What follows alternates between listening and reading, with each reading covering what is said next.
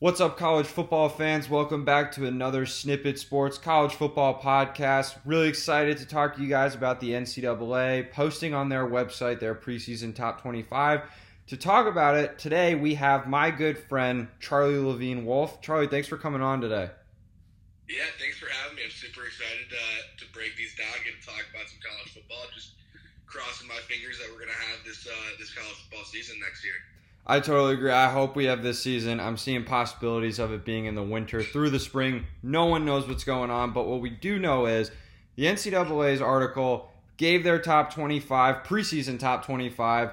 In the top four, they have Clemson, Ohio State, Alabama, and LSU in that order. And I'm not going to run through the entire top 25 right now. I will post a link to this article for you guys on top of the podcast. Follow along. But Charlie, you and I, we've both looked at this. Um, what was your biggest surprise when you first glanced at the top twenty-five? Well, since we're we're jumping past the top five here, because to be honest with you, I, I don't, I can't remember a year recently where we had a, a, a more clear number one and two. Um, but when we get into the, my biggest surprises, I have Oklahoma State, um, and they have Oklahoma State at number 12 here. Um, and, you know, they, they have a lot of interesting pieces. They have Chuba Hubbard, the nation's leading rusher, coming back. And, you know, there's question marks for me. Having them at 12, they need to show that a lot of their other pieces can start contributing to that football team before I start seeing them as, as a legitimate top 15 team. Um, I'll be interested to see how teams start keying in on Hubbard um, as he comes back and as they start watching more and more film. So yeah, that, that's my team to watch really. Yeah, I personally don't think that the Big 12 in general is good at all. I actually just sleep on the conference as a whole. Um, I snore as loudly as possible when we talk about the Big 12.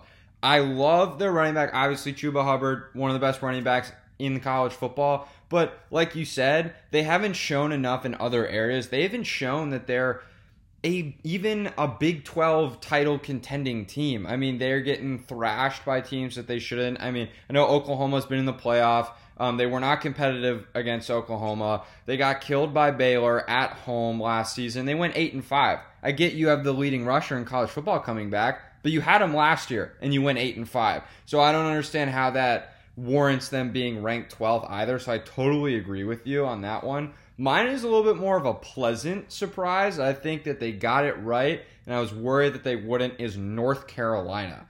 They are on the up and up. I saw them play in the Military Bowl out in Maryland this year. I was there. Their quarterback, Sam Howell, is unreal. He threw 38 touchdown passes to only seven interceptions last season. They got him back. Um, they got good recruiting classes funneling through. They're going to have better recruiting down the line. I think that North Carolina is a team we're going to see at the in the top 25 for years to come. What do you think? Yeah, yeah, I, I like the pick. I mean, you got to like Sam Howell coming back for his sophomore campaign. There's nothing to love about the legendary Mack Brown. And like you said, you know, this team, you look at their 2021 recruiting class, and right now they're a top five recruiting class. Um, and you know, you see you see UNC as a top five football recruiting class, and you're like, what? Am I, am I looking at the basketball recruiting class? No, no, you're not. You're looking at Mack Brown developing a really good 2021 recruiting class, and you know, I, I agree. This team's a team that we we could see in the top 25 for a while now. Yeah, good coaching, good quarterback play, solid recruiting. It's a recipe for success. They check off all those boxes for me. Agreed. Um, Totally. Love that program. So now another thing you and I were talking about um, pre-recording was there are a lot of teams ranked pretty high with question marks at the quarterback position. Give me your take on just that as a concept, because I know you don't love that. You know it's hard to evaluate. Yeah, and, and you know, here's the thing, right? Like, it's hard because everyone wants to see these way too early top 25s, right? So we have we ha- everyone everyone releases them, we have to see them, but there are so many question marks for so many teams that things are just going to play out totally differently than they are right now. Um, that being said, you know when we see when we see teams like Oregon being ranked in the top ten, um, and they they don't you know they're replacing Justin Herbert. I, I have a little bit of I have some worries there. You know we don't know how their new quarterback is going to step in and adjust to that offense. Um, so you know, I'm, I'm hesitant for these teams that are ranked really highly that that have question marks surrounding their quarterback. Um, the one team that is kind of full of good options, which I'm really interested to see, is UCF. If you remember, a couple years ago they had their whole national championship season. In air quotes. and you know, there's the possibility of McKenzie Milton returning. Darriel Mack Jr. is also there, and Dillon Gabriel had a really good freshman season. So you know, there's three options at quarterback there. Two have, or all three have experience starting. Um, so I think it'll be interesting to see how UCF um, responds and, and who they start. Well, it's really tough when you've had so many injuries at the quarterback position as UCF has over the years, and then yeah. every guy who comes in shows you that he can do it. So yeah. when the season goes, if they have injuries at quarterback and those injuries, like people start healing from them, yet the guy who's in is going off, I think they're just going to ride the hot hand. Hopefully, whoever starts can finish the season and won't get hurt, but it's going to be a really tough choice for them. The good news is you almost feel like you can't go wrong with any of them. So hopefully they just get ultra competitive in practice and it makes everyone better. One guy will start and maybe the other two transfer. Yeah, it's, it's a good problem to have. I mean, in my mind, you just you, you know we, we don't really know where he, he is along in his just got to be rooting for McKenzie Milton after that after that nasty injury. You know what I mean? If that kid can come back and make a return on the football field, you just I mean, if you're not rooting for him. it's a heck of a story. I totally agree. It's really fun one to watch, um, in my opinion. And I love that these mid-major programs like Memphis, like UCF, like Cincinnati, who's ranked 21 in this poll, they're starting to get recognition. They're playing big teams. Um, they're they've got fun offenses, so I love to see that they're becoming a bigger bigger part of the college football story as years come on. Um, I want to touch on what you said with Oregon for a minute. So I agree with you. I think it's ridiculous to put a team whose quarterback was going to be the number one pick if he left the year prior.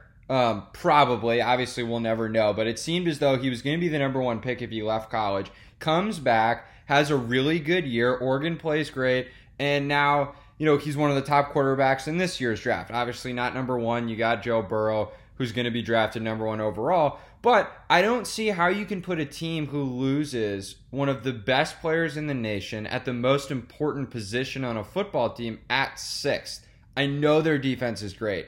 Their defense has been great for years now. I mean, I'll add this about their defense. Last year with Herbert, you know, game one, week one, August 31st, if their defense, which was supposed to be so great, can get one stop, against Bo Nix making his first college start, they're possibly the number four team playing LSU in the college football playoff because they're a one loss team.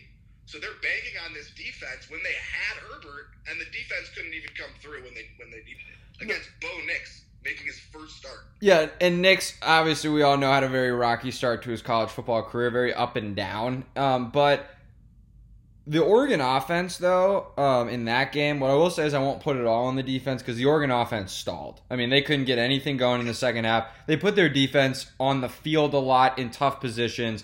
You get tired. They ended up not being able to come, you know, come up with it when it mattered most. But they played a heck of a game. Their offense just kept them on the field too long if you ask me at least. But I think that's a totally valid point. Their defense didn't get the stop that you expect an elite defense to get, but they got defensive ends um, who can rush the passer like like defensive lines that I've never seen before. I mean, I think that Auburn's defensive line is one of the best I've ever seen. That was last year. Michigan's had good ones. Ohio State, Clemson, but Oregon's defensive ends are going to be able to contain mobile quarterbacks, rush the QB. But I still agree with you.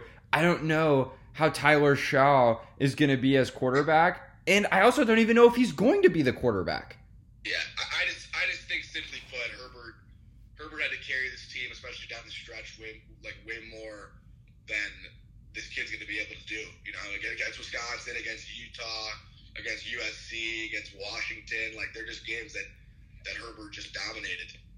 Um, but yeah, I, I totally I totally agree. Oregon's a team that that rated, ranked as number six in this poll, but I mean I, I could see them who knows? Who knows when it comes to them? Yeah, they could be six. I just the like we said earlier, they're being given the benefit of the doubt, which I don't think you have to do in these. Um, last team I want to talk about in this in this pod before we switch over to our second one, where we'll you know talk about the Big Ten a little bit more and certain places where we think that this poll had been botched. Um, but I want to talk about Notre Dame for a second. They quietly went 11 and 2 last year, but they got throttled when they played Michigan. Um, they're they didn't have a very tough schedule in general. They escaped with a win against Virginia Tech. Um, I don't love Ian Book, as I know you don't either. Why is Notre Dame slotted at 11th instead of something probably a little more reasonable like 18? Um, well, I think Notre Dame's always going to be given the benefit of the doubt because they're Notre Dame. Um, they're going to have solid recruiting classes coming in every year. Um, and yeah, I mean it's, it's Notre Dame. Uh, think Ian Book's still getting the benefit of the doubt for the season he had two seasons ago.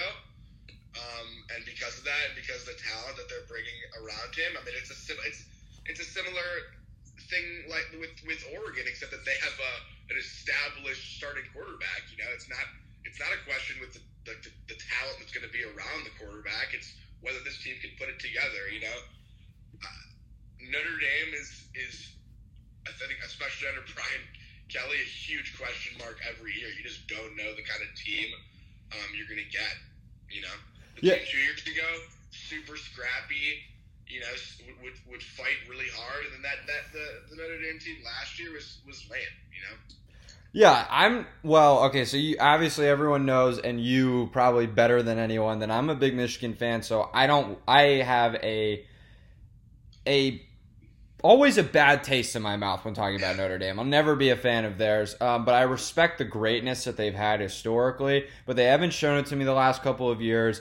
They play at Wisconsin this year. They're going to play Clemson. They're going to play at USC. They got Navy, who's never an easy out, as their first game of the season. So what I love about these polls is that we get to debate it. It gives us something to talk about. The good news is, even if they screw up, it has to work itself out. There's too many games, too many weeks. But I would have loved to have seen a team like Notre Dame, who hasn't really shown you what you want to see over the last couple of years, be slotted at a much more modest position.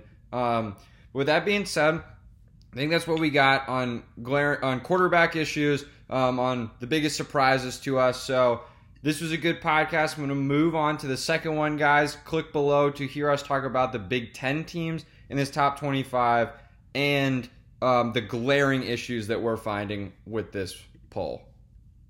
yes, sir.